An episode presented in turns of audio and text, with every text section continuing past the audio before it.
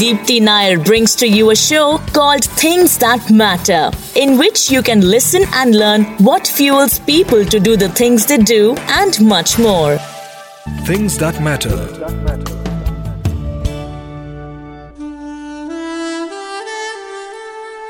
This is Deepti Nair, and you're listening to Things That Matter. Independence is the flavor of the day, and we are asking why it is important to remember the past. Recently, I came across a friend's Facebook post that said, Happiest is the person who can forget. While it may be true for the various real and imagined slights we experience daily, I'm not entirely sure whether it is such a good idea to forget the past, especially the past that matters.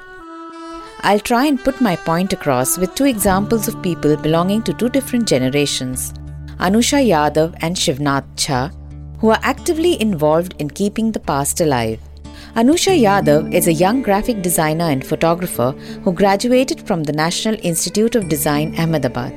She founded the Indian Memory Project in February 2010.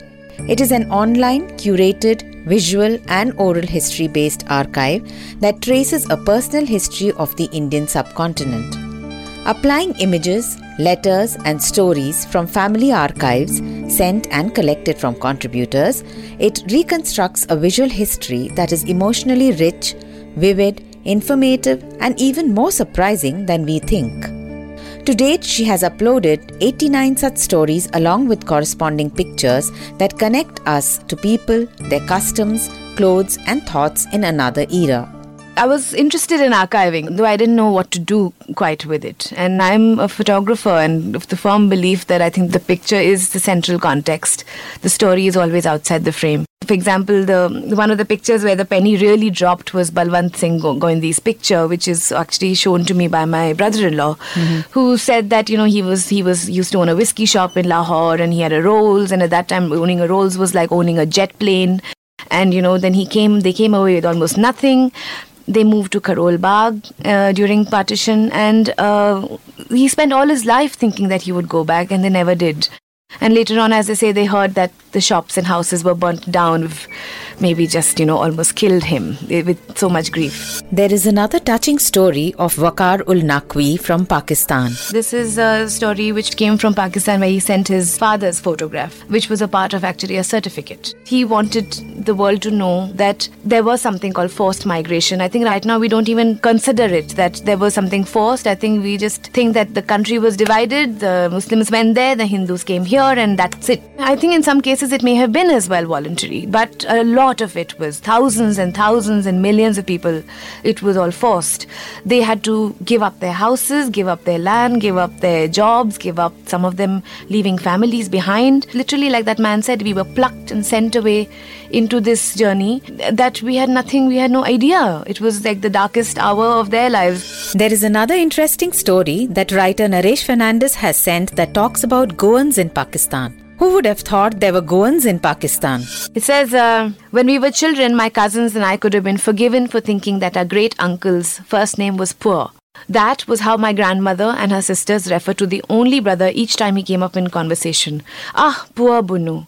They'd sigh whenever someone mentioned their Cambridge educated sibling who'd chosen to stay put in Karachi at partition. The somewhat embarrassed tone in which his three sisters talked about him left Bunu obscured by a whiff of mystery, even scandal.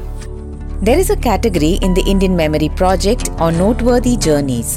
And an interesting story in this category is English love in the time of war. Where uh, this gentleman's parents actually, the picture was taken at the at the top of the Kohat Pass near tribal territory. And he says, My mother is wearing a revolver. On the back of some of these photographs, she has captioned them as the gateway to 30 miles of tribal territory. Wartime separation, again, is one of one of the categories where there were couples separated or families were separated from each other because of war. Mm-hmm. And the stories on how they, like, this is a good example about how a woman will do anything to be with her husband.